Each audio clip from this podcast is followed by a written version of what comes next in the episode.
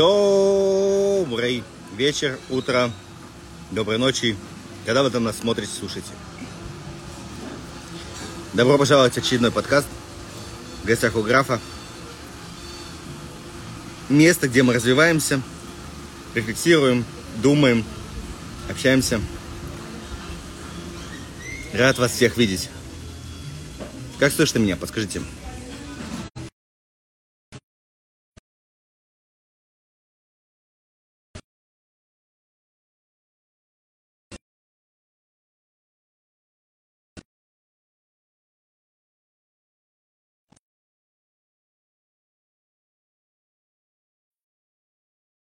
Отлично. Это хорошо, это хорошо. Давайте подключать нашего гостя.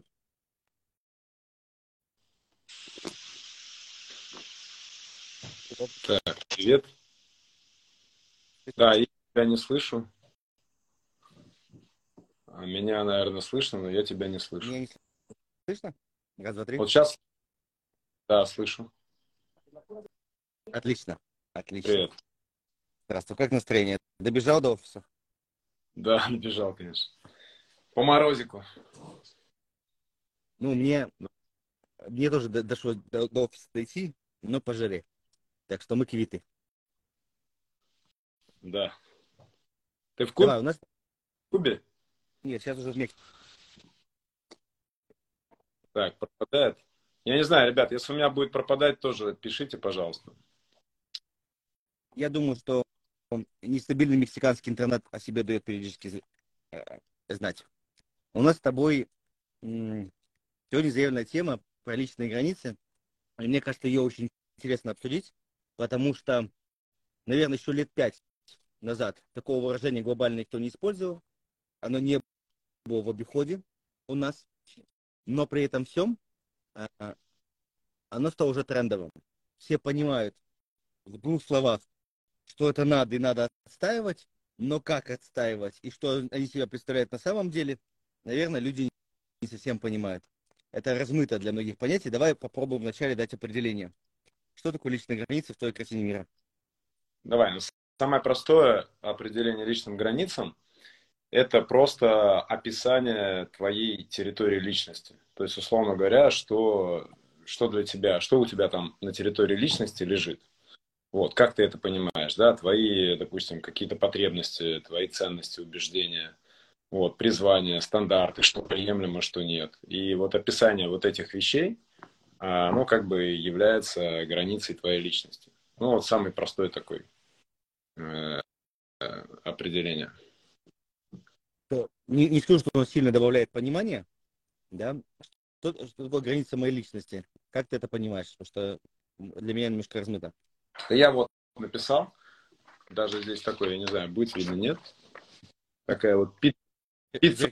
В общем, суть в том, что у каждого из нас есть какие-то потребности общечеловеческие, есть свои желания, цели, мечты, призвания, ценности, стандарты, есть даже слова, которые мы говорим, мысли, чувства, решения, поступки, характер и так далее. И есть то, что связано, так как я эксперт в отношениях между мужчиной и женщиной, есть то, что связано именно с отношением с партнером. И это уникально. То есть потребности в отношениях твои, допустим, ну, любого человека, у женщин и мужчин они отличаются. И языки любви. Ну, тоже такая тема. Это, короче, это канал, через который мы привыкли чувствовать, что нас любят. Вот, и просто отвечая на вопросы хотя бы вот эти, что для меня вот это важно, то есть какие у меня на данный момент есть желания, цели, мои ценности, стандарты, уровни нормы. Ну, допустим, мне неприемлемо, чтобы на меня кричал какой-то человек. Вот, и я это фиксирую, и я об этом готов заявить. И когда на меня кричит какой-то человек, мне несложно это заявить ему, потому что я знаю, и я готов заявлять во внешний мир об этом, что это мне неприятно. Вот. По-хорошему еще понимать, ну, правильно какой момент. Перебью. Правильно понимаю, что условно мы вначале составляем некий список своей системы ценностей, да, что я люблю, что я не люблю, что для меня неприемлемо. Ну, например, не убивать людей, да, это некая система ценностей. Но она не касается меня, это же мое действие. Вот. То То есть не заставляйте меня убивать людей, да, например. И когда я составляю этот список, то я могу по этому списку понимать их. То есть нарушение границ это является тогда, когда по отношению ко мне или заставляет меня делать то, что не входит в мою систему ценностей.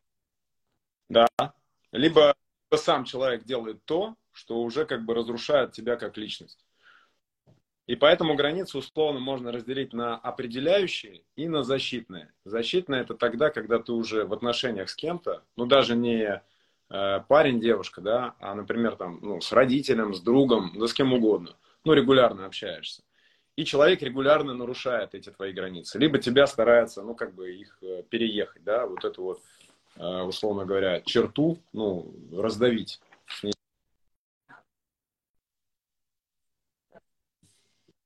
А как ты понимаешь, вот ты говоришь, он уничтожает мою личность, да? Как это понять, что личность уничтожается? Смотри, на примере, ну, тот же самый пример можно взять, который я сказал. Ну, допустим, вот клиентка у меня, и муж на нее постоянно орет. Ну, то есть, он как бы к ней, он не хочет на нее орать, может быть, да, то есть, они спокойно, нормально, более-менее общаются, но какие-то бывают моменты, например, она долго собирается, и они опаздывают, и он начинает на нее орать. Вот. Мы понимаем, ну, я понимаю, что криком же не решишь эту проблему, чтобы человек стал более организованным, быстрее собирался. Он это тоже понимает, когда успокаивается. Но в этом моменте, вот в этой ситуации негативной, он все время это повторяет. И она не могла ему ничего об этом... То есть она начинала говорить, слушай, мне неприятно, ты на меня кричишь. Он говорит, да ты собирайся быстрее, ты сама виновата и так далее. И когда вот ну, мы этот разговор с ней, сначала она определила, почему ей неприятно, какая потребность ее нарушается из-за этого, да. Ну, например, она хочет близости в отношениях, хочет, чтобы ее уважали, вот. А получается это унижение, ну, и разрушается вот эта вот именно потребность.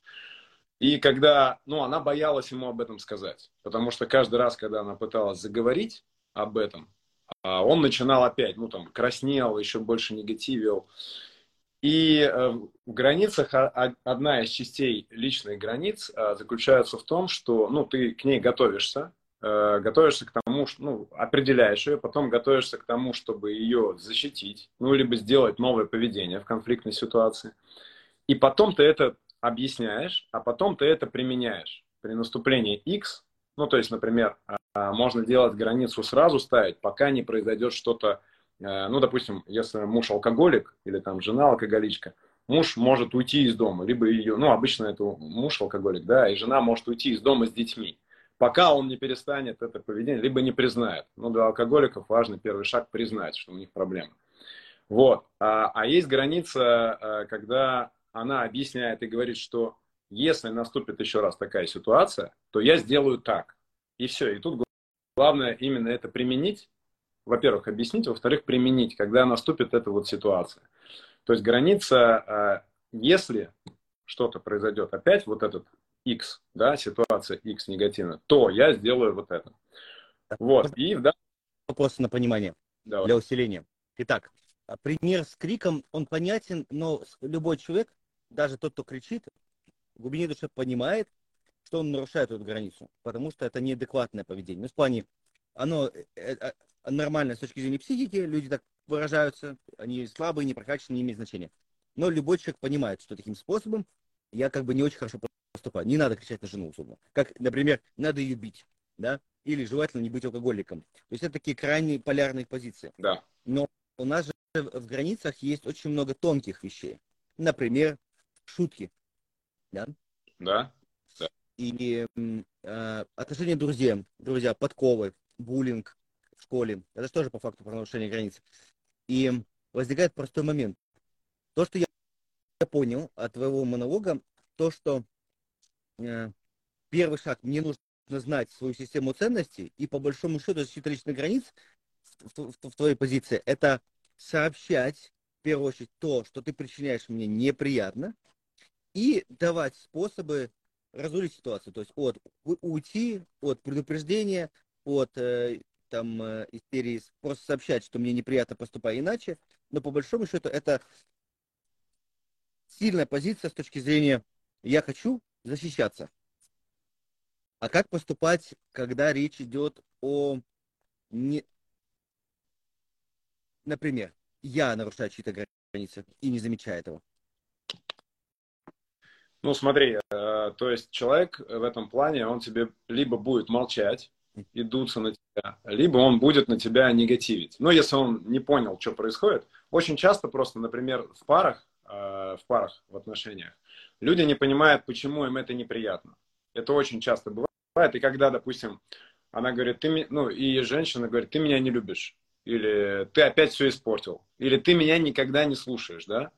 Вот, поэтому первый шаг здесь, конечно, это понять. Ну, то есть понять себя, лучше определить себя. Вот, в ситуациях, например, с шутками, как, может, я сейчас уже ушел от последнего вот этого примера твоего. В ситуациях с шутками это тоже, когда мы понимаем, что нам это неприятно, ну, допустим, дружки нас подкалывают, да, мы об этом говорим. И, ну, надо иметь смелость об этом заявить. Очень часто этого достаточно. Потому что человек специально, он не хочет тебя подколоть. Но если ты как бы молчишь, закрываешь на это глаза, то ему этого иногда хочется. Может быть, другие дружки его еще подкалывают, ну, как бы подгоняют, и он это будет делать. Но когда ты об этом заявляешь, он часто это перестает делать. Если он не перестает делать, ты можешь еще один-два раза это сказать и предупредить, что ты будешь действовать по-другому. Ну, я перестану, я сейчас уйду. Или я перестану там с тобой общаться неделю, допустим. И потом это важно подтвердить. И очень важный момент в личных границах, вот в таких, когда мы сначала объясняем, а потом применяем. Именно применить, и потом она начинает действовать, граница. Очень часто потом до человека доходит. То есть, ну, это именно в парах. Вот бывает с друзьями один раз сказал, и все, и ты как бы, он понял, да? Но бывает и не сразу понял. И тогда надо применить, тогда до человека доходит. Вот в парах очень часто сразу не доходит. То есть люди как бы подсознательно проверяют тебя. Ну, то есть, оправдали, да, и фигня какая-то. Ты сказал, завтра забудешь, уже 100 лет так делаем. Ответил? Мы можем реально представить этот образ границы, как в детстве в песочнице. Первый шаг, мы ее очерчиваем, да? То есть мы проводим линию, говорю, это моя территория. Сюда не заходи. Ну, граница... Если представить это как барьер, то это не совсем такой железобетонный барьер, это не непроницаемый барьер. То есть мы можем выбирать, что мы пропускаем внутрь. Ну, он такой, знаешь, как настраиваемый такой искусственный интеллект. Вот. Поэтому не заходи сюда, если в пересчете на нашу личность, оно звучит так. Когда ты делаешь это, мне неприятно. И еще лучше объяснить, ну, особенно вот в парах, да, в отношениях между мужчиной и женщиной, объяснить, почему тебе неприятно. Очень часто люди сами не понимают свой мотив и, конечно, не могут его объяснить. А эта близость отношений складывается из того, что ты как бы объясняешь свой мотив. Почему это почему то. И есть еще баланс, знаешь, какой? Есть, ну, какая-нибудь штука, например, ой, ну, допустим, с друзьями, вот пришел друг, слушай, а я не хочу, чтобы ты сейчас приходил, иди отсюда, мне неприятно, да, и это, ну, то есть нужно адекватно это определить, есть некая, какой-то грань, что ли, между тем, что тебе сейчас не хочется, вот как такая, можно сказать, эгоистичная, сиюминутная, там, твое желание, не хочешь никого видеть, короче, но это тоже связано с твоими границами, у тебя там потребность, допустим, ну, побыть в тишине. Но это нужно объяснить нормально, а не так, что, блин, никого не хочу видеть, пошли вон все, да, то есть. А как поступать в моменты, когда границу, которую прочерчивает человек, ты по своим глючным или реальным причинам обесцениваешь? Ну, то есть, например, ребенок плачет, да, папа говорит, слушай, перестань, да, то есть обесценил. Или, условно, жена тебе заявляет мысль, на уровень сейчас какой-нибудь придумаем, там из серии «Ты можешь перестать на меня косо смотреть? Я чувствую напряжение. Потому-то, потому-то, потому-то». Да? То есть ты, может быть, и не кричишь на меня, но так смотришь на меня, что мне плохо. А он такой, парься, слушай, ну ты притянул же за уши ситуацию. Ну, как? И получается, что некий, не то, что даже абьюз, да, газлайтинг некий, но в любом случае он неосознанный. То есть, условно, я действительно в качестве, это не про меня, но я в качестве примера, не считаю, что это действие адекватный запрос ко мне. Ну, смотри, как я понял, то есть, когда нас обесценивают, да, как донести, что это реально для нас важно, да? Вот это вот наши границы. Не совсем. Тут вопрос двойной. Вопрос первый. человек может действительно обозначить границу, которая, ну, не то что притянута за уши. Из серии «Я не хочу, чтобы там...» Например, давай так, спор на границу, утрированно. Мне не нравится, когда твоя зубная паста не закрыта. А мне посрать, закрыта, а не закрыта. Если она... новую, по большому счету. То есть, условно, это конфликт не на уровне, ты мне кричишь и бьешь, а обычная бытовая ситуация, в которых оба правы по определению, потому что обоим так удобнее. Как поступать в таких случаях? Ну, смотри, здесь на самом деле так и происходит обычно в отношениях, и мелочи, они больше всего достают, потом накапливаются в ком. Вот. И здесь тот момент, что помимо того, что знать свою территорию, вот границы, есть еще, ну, допустим, если брать брачные отношения, то есть еще такая обязанность у каждого супруга, но она не очевидна, ну, то есть много кто о ней не задумывается. Это стараться, чтобы у твоего партнера сохранялся душевный комфорт, душевное равновесие. И когда вот такое происходит, допустим, с зубной пастой, да, вообще любая граница начинается со слов. То есть формирование любой границы начинается через рот, со слов. Да? Это внешнее проявление. Мы говорим слова, это уже действует там, на внешний мир. И вот в этой штуке, которую ты объяснил, потому что много таких запросов ко мне клиентки приходят, очень важно именно начать разговаривать. То есть прям объяснить, что мне нужно с тобой поговорить, мне нужно... Смотри, еще что, Игорь, сейчас скажу один момент, назад отскочу. Почему вот эту важную штуку понять про себя? Ну или хотя бы чуть-чуть вот понимать про себя вот эти вещи. Потому что все, что вот здесь, за это несем ответственность только мы. Вот. Только мы несем ответственность за это. И часто в отношениях, даже в любых отношениях, люди, говоря о том, что они сейчас чувствуют, ну то, что им неприятно, либо наоборот даже то, что хорошо, но обычно то, что неприятно, они так это говорят, обвиняя другого в этом. Но суть, ну, один из постулатов, что ли, границ, что за это все ты несешь ответственность. То есть только так ты можешь этим управлять. Это твоя власть. И понимая, что я несу ответственность за мои чувства, допустим, что мне, ну, я сейчас обиделся, и я несу за это ответственность, если я раз за разом это понимаю, потом я уже стараюсь строить отношения через эту призму, да, я буду доносить свои чувства так, чтобы не переносить ответственность на него. Ну, короче, мужики часто обижаются ножом, потому что те, открывая то, что у них внутри, ну и много на тренингах говорят, делись с мужем, там, делись, они открывают, а они говорят, ты виноват в этом. Сейчас тут какой-то... Ты в этом виноват. Это из-за тебя, я так чувствую. Это, ну, как бы даже подсознательно они на это переносят. Вот, потому поэтому... Если... Они используют формулировку из серии... Ну, мужчина же менее чувствительный с точки зрения проявленности чувств. И получается, что когда женщина начинает делиться своими чувствами, да, что является очень непонятной, не сильно управляемой средой для мужчины, он эти чувства, ну, не сколько не придает им значения, он типа пытается успокоить, ну, из серии «успокойся», «перестань» и так далее. И дальше используется самый сложный прием, с которым мужчина не справляется. Женщина говорит простую фразу, практически всегда: «Мне что, теперь не чувствовать?» То есть, условно, не выражать свои чувства, и ты попадаешь в ловушку, в ситуацию, потому что в этом случае ты реально будешь чувствовать себя виноватым, потому что ты либо запрещаешь это чувствовать, либо являешься источником вызывания чувств. Но она не берет эту ответственность на себя. С точки зрения, это просто моя реакция на тебя такая. Прости, пожалуйста. Ну, я гиперчувствительная, утрированно. Это все равно атака тебя. Из-за тебя я плачу. Ты зубную пасту не закрыл. Ну, еще почему она не берет, потому что об этом ей не говорили, что это как бы на ее территории, да, вот все, кто ко мне приходит, я с женщинами в основном работаю, они не знают, что, ну, то есть они говорят, это от него так, это из-за него, то есть они, ну, им никто, они не подсветили в своей голове ни разу осознанно, что чувства, которые она испытывает, только она их источник, а партнер, он может быть только катализатором, условно говоря. Вот моя лужайка, да, мой сад, огород, а вот ее. И я могу вот сюда полить из своей лейки, и здесь вырастет цветочек, не очень приятно пахнущий. Но цветочек на ее территории, и семена этих цветов тоже на ее территории. И я даже физически не могу туда залезть, его срезать, да, удалить.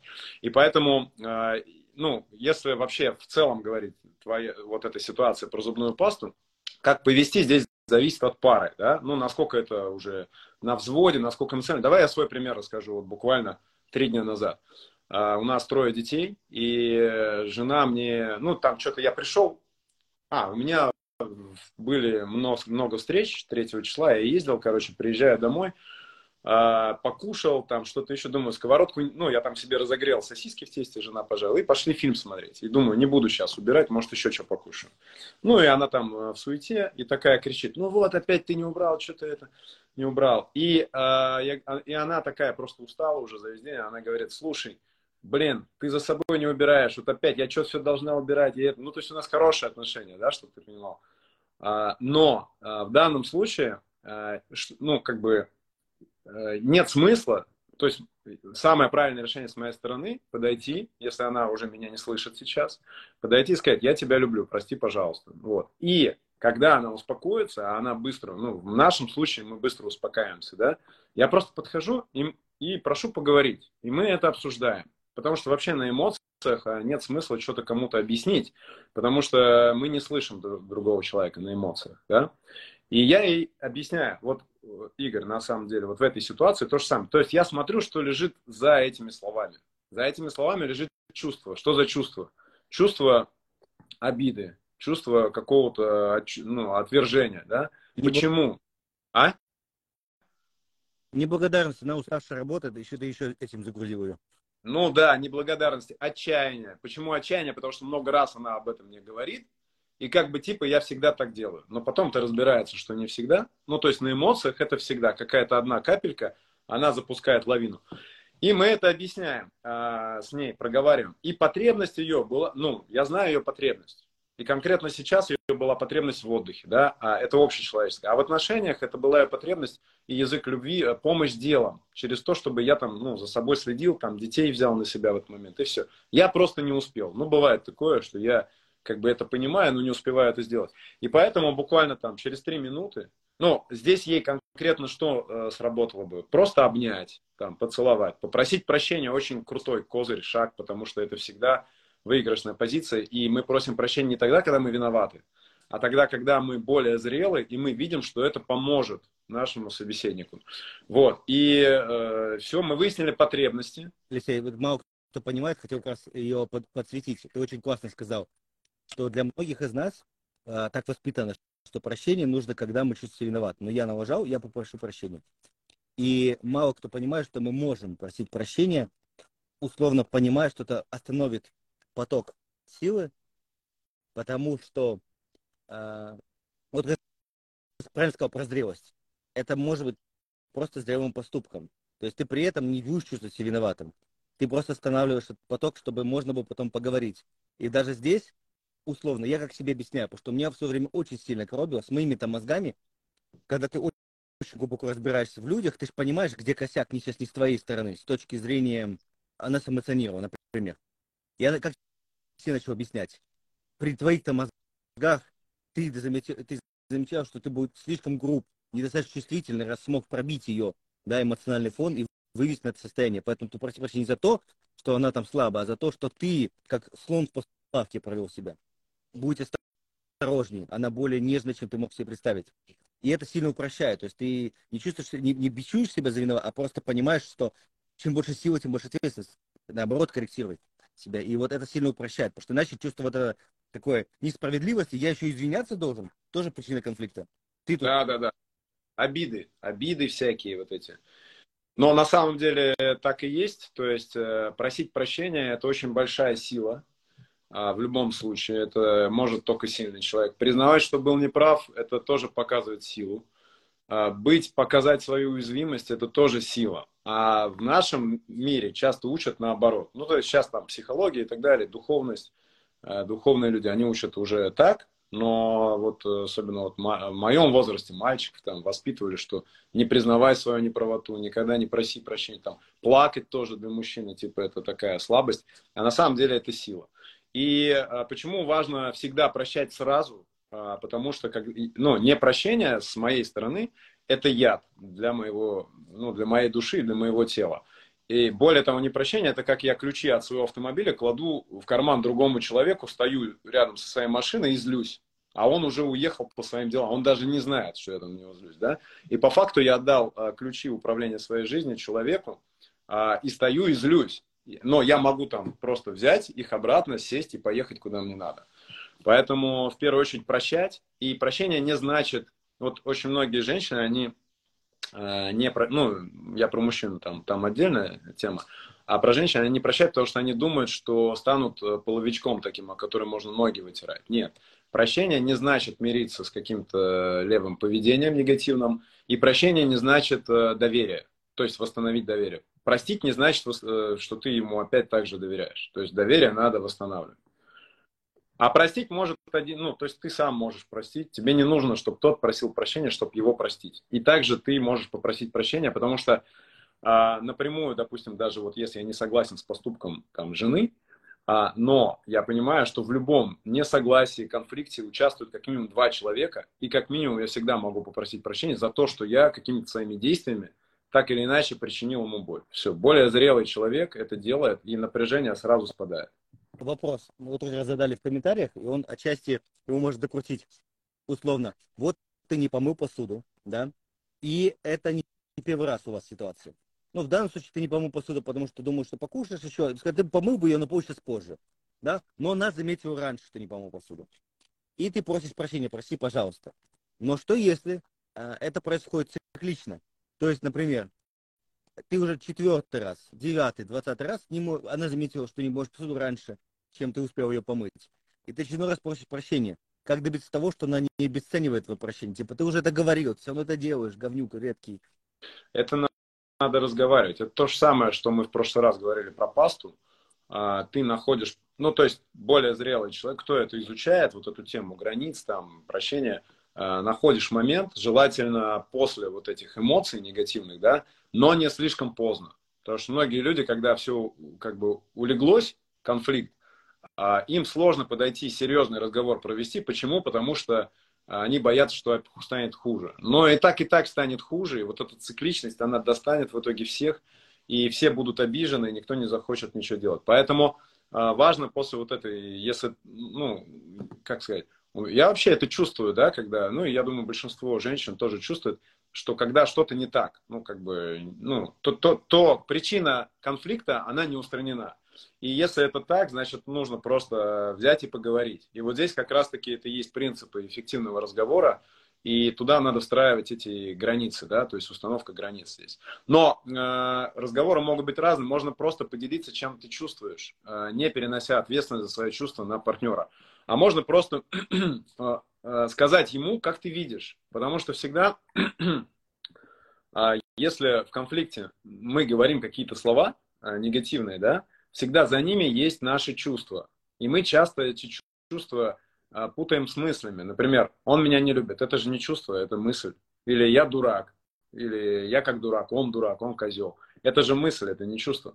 Вот. А за этими чувствами кроются уже потребности. Это вот такой простой пример. Даже не потребности обязательно именно в ваших отношениях личных, а просто как, ну, человеческие, да, личностные. Вот. И начинается это с себя. То есть ты учишься это определять с себя. Ну, я тоже так делал. Я учился, понимаю, блин, а чего мне... Почему я вот здесь вот хочу накричать, да? В чем проблема? Там на ребенка накричать или еще где-то, да? И когда ты это делаешь с собой, ты уже это можешь делать с партнером. А потом ты ему можешь помочь в этом, ну, в разговоре с этим, да? Именно отследить и спросить, вот что ты хотела, что ты чувствовала при этом, и что дальше ты хотела, почему это не получалось, почему это не удовлетворялось, почему ты вот захотела так кричать. Классно. У меня такой вопрос сразу возникает. Вот мы беседуем, я наблюдаю за реакцией людей и так далее. Сегодня в манипуляцию уже записывают все подряд. Вообще. Да. Любое проявление любви, даже манипуляция. А, ты меня любишь, чтобы то-то. Вот пример. Да? Вот ты говоришь, я могу обнять жену. И обнять жену, главная цель, это потому, что ты ощущаешь, что у нее есть эта потребность, и это ее успокоит. А она в этот момент такая: нет, ты меня обнимаешь, чтобы меня успокоить. Это манипуляция. И обесценивает попытку. То есть с каждым новым витком, если она по факту видит прозрачность твоих целей, то ты обнимаешь, чтобы ее успокоить, начинает обесценивать это объятие. Или ты просишь прощения с точки зрения, потому что знаешь, что в этой ситуации это важно попросить прощения, она обесценивает, ты манипулируешь, ну, чтобы я успокоилась, и начинает еще больше себя разгонять. Как в таких случаях ты поступаешь? Смотри, во-первых, когда, ну, вообще для женщины иногда можно оставить ее в покое. То есть иногда она ждет, что ты ее обнимешь, и тогда она за это скажет спасибо. Ну, либо просто помолчит. А иногда она не хочет реально ни объятий, ни разговоров. Просто вот ей хочется... Ну, это вот могу сказать, что это бывает, когда там маленькие дети на руках, когда человек устал просто, она не выспалась и так далее. Ей надо просто даже покричать. Иногда и ребенку надо просто покричать. Вот он уж... У меня дочка 2,5 года. Вот она орет, она ушла, дверь закрыла, там орет и орет и орет. Успокоилась, приходит. Ну, то есть, часто я к ней прихожу, спрашиваю, как дела там, чего. Ну, то есть, там... Даже у детей я прошу прощения. Ну, то есть это не зазорно для меня. Но я объясняю, за что я прошу прощения. Да? Вот. И поэтому здесь нужно смотреть по ситуации. Это как бы с опытом. Но что я хочу дать, какой совет. Не нужно опускать руки. Если сейчас она так сказала, ну ничего страшного. В следующий раз она может сказать по-другому. Либо ты попробуй что-то по-другому. Либо она, ну, как бы...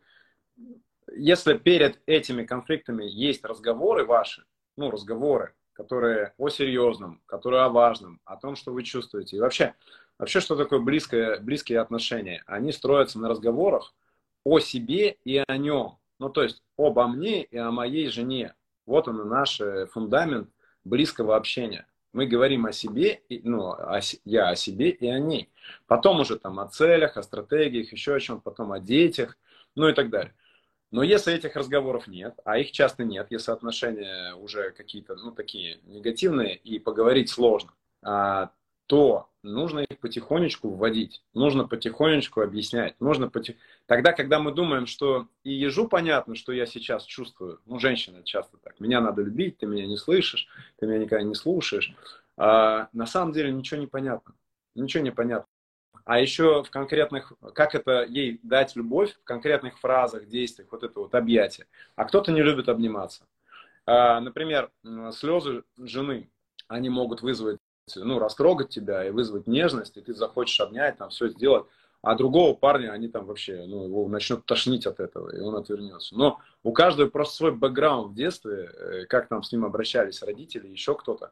И поэтому по-разному вот эта реакция. Это нужно отслеживать, просто смотреть. Но не надо опускать руки, и нужно проводить вот эти разговоры не на эмоциях уже. Про посуду мне также сказали, что я бы помыл посуду. Ну, так я и мыл посуду. Это обычно в этот момент оно не очень помогает. То есть я и готов. Я и так готов помыть посуду. То есть это вообще у нас не проблема. Но у меня были такие клиентки, у которых там, благодаря вот этим знаниям, принципам и применению их, они писали, муж первый раз за 8 лет помыл посуду. Я в шоке такая. Или муж первый раз там, нет, третий раз за 10 лет подарил цветы. Ну, там давно не дарил. 4 детей, и дети говорят, ой, мама, он тебя так любит, там, классно, блин. То есть вот такие. Да, в этом прикольно. Мне понравилась фраза твоя, которую ты сказал, что, как ты это классно выразился, сейчас она улетела чуть-чуть из головы, что не опускать руки на уровне, мы все по-разному, мы реально, то есть это вопрос согласования нашего, понять, что для каждого из нас приемлемо, потому что, когда мы говорим про границы, мы все время думаем, что границы происходят у одного человека. То есть это не то, что столкнулись две разные границы, и они друг другу пересеклись. Этот момент упускается. И, условно, твои слезы могут одновременно триггерить меня, да, в качестве примера. Потому что у меня как к ним какое-то свое переживание вокруг них, и, допустим, для меня это проявление слабости, потому что меня так воспитали, и тут я вижу человека слабый рядом со мной, да. Или наоборот, она воспитывалась тоже в семье братьев, и тут ее мужчина заплакал, потому что он черный. Я говорю, ты же не мужик, да. Это тоже пересечение границ. И вот это обсуждение про друг друга, наверное, очень важно. Но это работает только не то что длительных, наверное, так, в серьезных отношениях. Когда у нас друг к другу есть намерения большие, с дружбой. Но наши границы переступают и обычные люди. В социальных сетях, в маршрутком такси, в метро, да, их действия. Как в таких случаях ты защищаешь границы? Просто посылаешь... Если такой единичный контакт такой, не, у меня даже, я, знаешь, отследил, прям сформулировал такой принцип, я его просто делал, а потом, ну, не знал, что его делаю, а потом отследил, и у меня получается так, что я открыт к людям, ну, по умолчанию я открыт, доброжелателен и позитивен. Вот, если мы уже с человеком начинаем там какой-то, ну, что-то начинается, какой-то разговор, какое-то общение, я уже как бы смотрю дальше, то есть человек, ну, доверие, то есть изначально у меня есть определенный кредит доверия, наверное, как у большинства людей к человеку, а потом я смотрю, что происходит. И если там, вот, как ты сказал, там, с людьми, это по-разному, то есть если это связано, допустим, я еще с кем-то там, с ребенком или с женой, иногда я могу полностью быть поглощенным там женой или ребенком, и там у них какие-то проблемы. Ну, например, орет ребенок. Ну, то есть я-то понимаю, что ему надо. И я в процессе там, ну, что-то дать ребенку, чтобы его успокоить. А мне тут кто-то начинает нотации читать. Ну, я либо промолчу, ну, либо я не выдержу и могу и крикнуть: успокойтесь, все будет нормально. Ну, как бы без вас разберусь там и так далее. Вот. Такие редкие ситуации сейчас еще и дети подрастают, но бывали разные ситуации. Ну и человеку, как ну... Ты сидишь на лавочке. А? Возьмем другую ситуацию. Ты сидишь на лавочке в парке, тебе подсаживается незнакомый мужчина или там, не знаю, и включает громко музыку. Он нарушает твою границу сейчас? Да, здесь, ну, смотри, условно, да, я могу просто взять и уйти, если это для меня приемлемо. Но если там есть еще свободные места, если я долго жду, если моя цель покайфовать, там, помедитировать, я не буду на него вообще даже тратить слова. Я могу взять и уйти, найти другое место. Если это нормально, я это сделаю. То есть я не буду считать, что я плохо себя чувствую из-за него. Я понимаю, что это внутри меня. Но если нету так, ну, или, условно говоря, вот это единственное место, и тут еще у меня ребенок спит в коляске, ну, я опять же утрирую, да, я как бы ну, короче, утрирую, преувеличиваю, то, конечно, я ему это скажу. Если он не поймет, я ему жестко скажу. Вот, если, ну, как бы, я прям подойду, ну, я не буду его толкать, там, драться, ну, обычно до этого никогда не доходило, да, но я ему просто... Большое социальное разрешение. Ну, то есть, многие люди, которые сейчас замкнуты и слабые внутри, при наличии ребенка в коляске, поднимут свой голос из серии. У них официально социальная конструкция. У меня ребенок спит, пошел нахер. Но когда нет ребенка, вот мне дискомфортно от того, что человек переступает границу. Он же не думает, он даже может не знать, что он переступает границу. Он на своем вайбе. Может быть, он мудак. Нет. Может, просто подумать. Такое много раз было. Я подходил и просил сделать потише, и люди часто делали. Но есть, были такие, которые не делали. Я там 2 раза их просил, а потом уже решал, что мне... Ну, то есть, как объяснить? Ну, мне нету смысла тратить больше ресурсов с этим человеком, чем просто где... Ну, если я могу куда-то уйти, сам устраниться, если это, ну, приемлемо, дозволено, у меня есть эта возможность, я лучше это сделаю. То есть, зачем мне доказывать что-то человеку, которого я никогда больше не увижу, если я могу просто, ну, выбрать другой путь и кайфовать, ну, немножко в других обстоятельствах. Это же не требует усилий больших. То есть такая ситуация. Но если я сплю здесь, допустим, я снял номер, и я сплю, мне надо выспаться, а соседи там вот буянят, я, конечно, буду, ну, как ты сказал, это, наверное, уже социальное какое-то право, но я, конечно, буду требовать, чтобы они молчали. Я вызову полицию, если что. То есть, ну, сначала я с ними поговорю, потом вызову полицию. Это понятно. Я больше не потому, что как бить кому-то лицо или с ноги заходить. Я больше про то, что отстаивание границы является в обязательном ли порядке мне озвучить то, что мне дискомфортно незнакомому человеку, или просто в случае молча терпеть или уйти с этого места. Это же это 3 разные реакции на одну и ту же ситуацию. Терпеть я бы... То есть терпеть, если я понимаю, что мне это мешает, если я такой сижу и думаю, и убеждаюсь, не, мне это не мешает, а потом через пару минут я все равно возвращаюсь к этой мысли, я понимаю, зачем я себя обманываю, ну, как бы, меня это напрягает. Значит, я либо попрошу, тоже в зависимости от разных ситуаций, я либо его попрошу нормально, вот, либо просто уйду, скорее всего, ну, как бы так. На твой взгляд, непрошенный совет от знакомых или незнакомых людей является ли нарушением границ или нет? Да, это всегда нарушение границ. Вообще критика или обратная связь непрошенная, или, как говорится, конструктивная критика, она всегда является нарушением границы. Другой вопрос то, что нам научили по-другому с детства большинство людей. И, как я говорю, у большинства людей в душе или там в сердце вот такая дыра уже есть для, ну, такой входной туннель для критики. И даже когда я понимаю, что я ее не принимаю, ну, то есть он говорит это, я все равно допускаю, что она мне может быть полезна. И буквально недавно я так, радикально это убрал. То есть я сейчас не то, что говорю, что я живу как-то сам по себе, один, снимаю себя всякую ответственность. Нет. Я хочу сейчас вот именно донести, и клиентам доношу сейчас такую вещь, что все, чего мы достигли в жизни, мы достигли благодаря поддержке, но никак не критике. И вот эта критика, как вот лично в моей жизни, она меня много раз останавливала. Даже не критика, а открытость внутри, допустимость этой критики, вот это убеждение, оно меня останавливает. Непрошенный совет – это та же самая критика, по большому счету. Вот. Ну, то есть обратная связь, которую не просит. Ну и пока что я вижу, что получать обратную связь, критику, тогда, когда я прошу ее, то есть она мне нужна, я допускаю, когда я прошу, либо когда я за нее плачу. Ну, то есть и то подразумевает. Просто когда я плачу, наставник может сам увидеть, когда мне нужно дать обратную связь, и он даст. Но я пришел к нему не просто так. Я ему как бы доверяю. И опять же, некоторые люди, наставники, они могут людей не чувствовать. И они дают критику жесткую, когда человек не способен ее переварить. Поэтому вот даже был бизнес-молодость, ты знаешь их, да, и вот там они спрашивали от 1 до 10, насколько тебе дать обратную связь. Там, ну, правду, да, насколько дать. Вот, и еще такой один момент в плане непрошенного совета.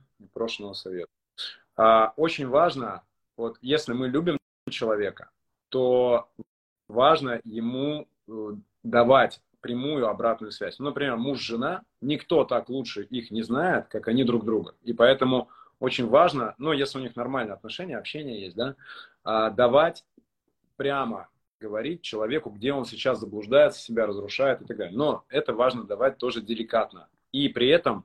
Обратную связь разрешили дать. А? И тоже только тогда, когда обратную связь разрешили дать. Очень часто ошибка в том, что из-за того, что мы муж, жена условно, у меня появляется или у нее появляется право дать обратную связь, когда она захочет, а не когда я ее прошу или готов к ней. Я могу быть просто не в ресурсе ее принять сейчас. И это вызовет лишь конфликт. Да, да, и об этом ты просто заявляешь, что, слушай, давай чуть-чуть позже. Она не поняла, ты еще говоришь, давай попозже. Если это постоянно продолжается, ты вспылишь, крикнешь, и потом попросишь прощения, объяснишь, что, слушай, давай попозже, и все. Ну, то есть, есть всегда, как бы, что может выправить ситуацию. Всегда. Супер. Спасибо тебе большое, Алексей, за общение, за беседу. Парочку крутых мыслей можно вынести потом в анонс, в плане того, что происходит. И мне понравилась мысль то, что личные границы, это всегда про людей, но оно как-то обобщено. А составить список ценностей своих и понимать, что вот это неприемлемо, и вокруг этого заявлять, как-то сильно проще становится. Просто понимаешь, что я не люблю по отношению к себе. Единственное, что остается, это тонкая грань, потому что у меня есть простое правило. Моя свобода заканчивается там, где начинается свобода другого человека. И, условно, если требования по отношению ко мне, то есть также автоматически цепляют отношение другого человека, то есть ему что-то надо менять кардинально. Да, естественно, например, не разбрасывай носки. Если для него это не легко не разбрасывать носки, он, ой, извини, я не знал, что это важно, без проблем уберу. А есть для кого это жизненно важная привычка. То есть я, когда с женой свои такие штуки расписывал, я делал 3 вещи. Говорю, что когда мы пишем не требования друг другу, да, а просьбы. Я хотел бы, чтобы ты поступал так-то, так-то, или не делал то-то, то-то. Я делил это на 3 уровня. Первый уровень. Без проблем, легко. Я не знал, что это важно.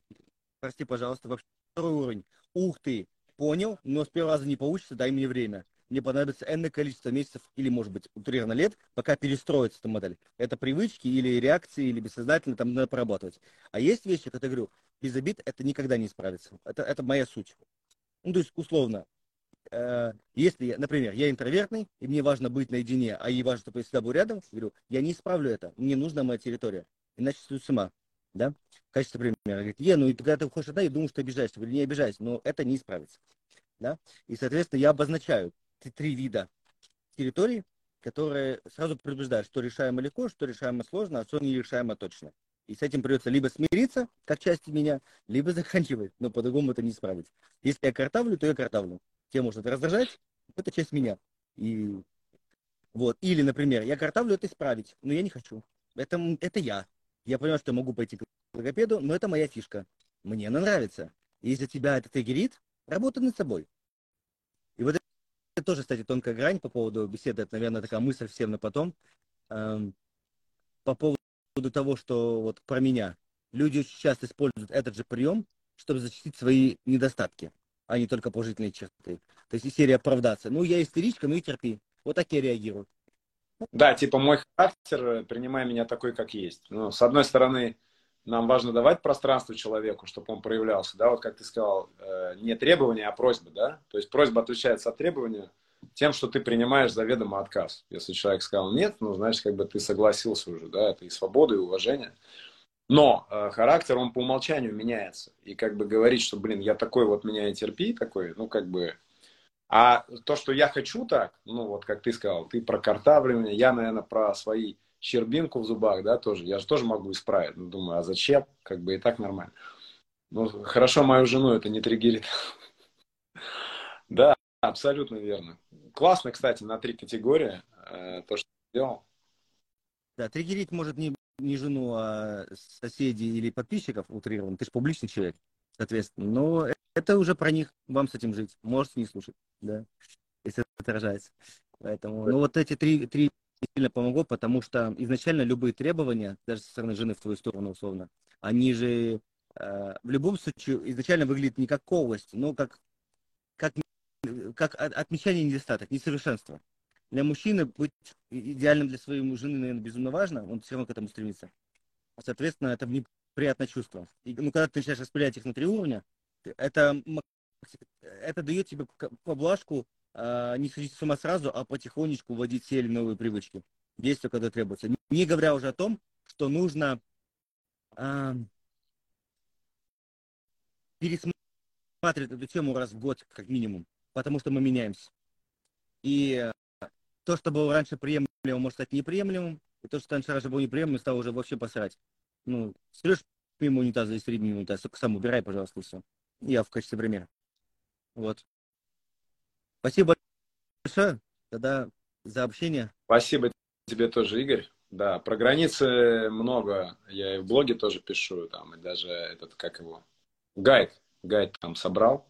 Вот то, что здесь говорил, но там более раскрыты эти этапы про границы. То есть, кому интересно...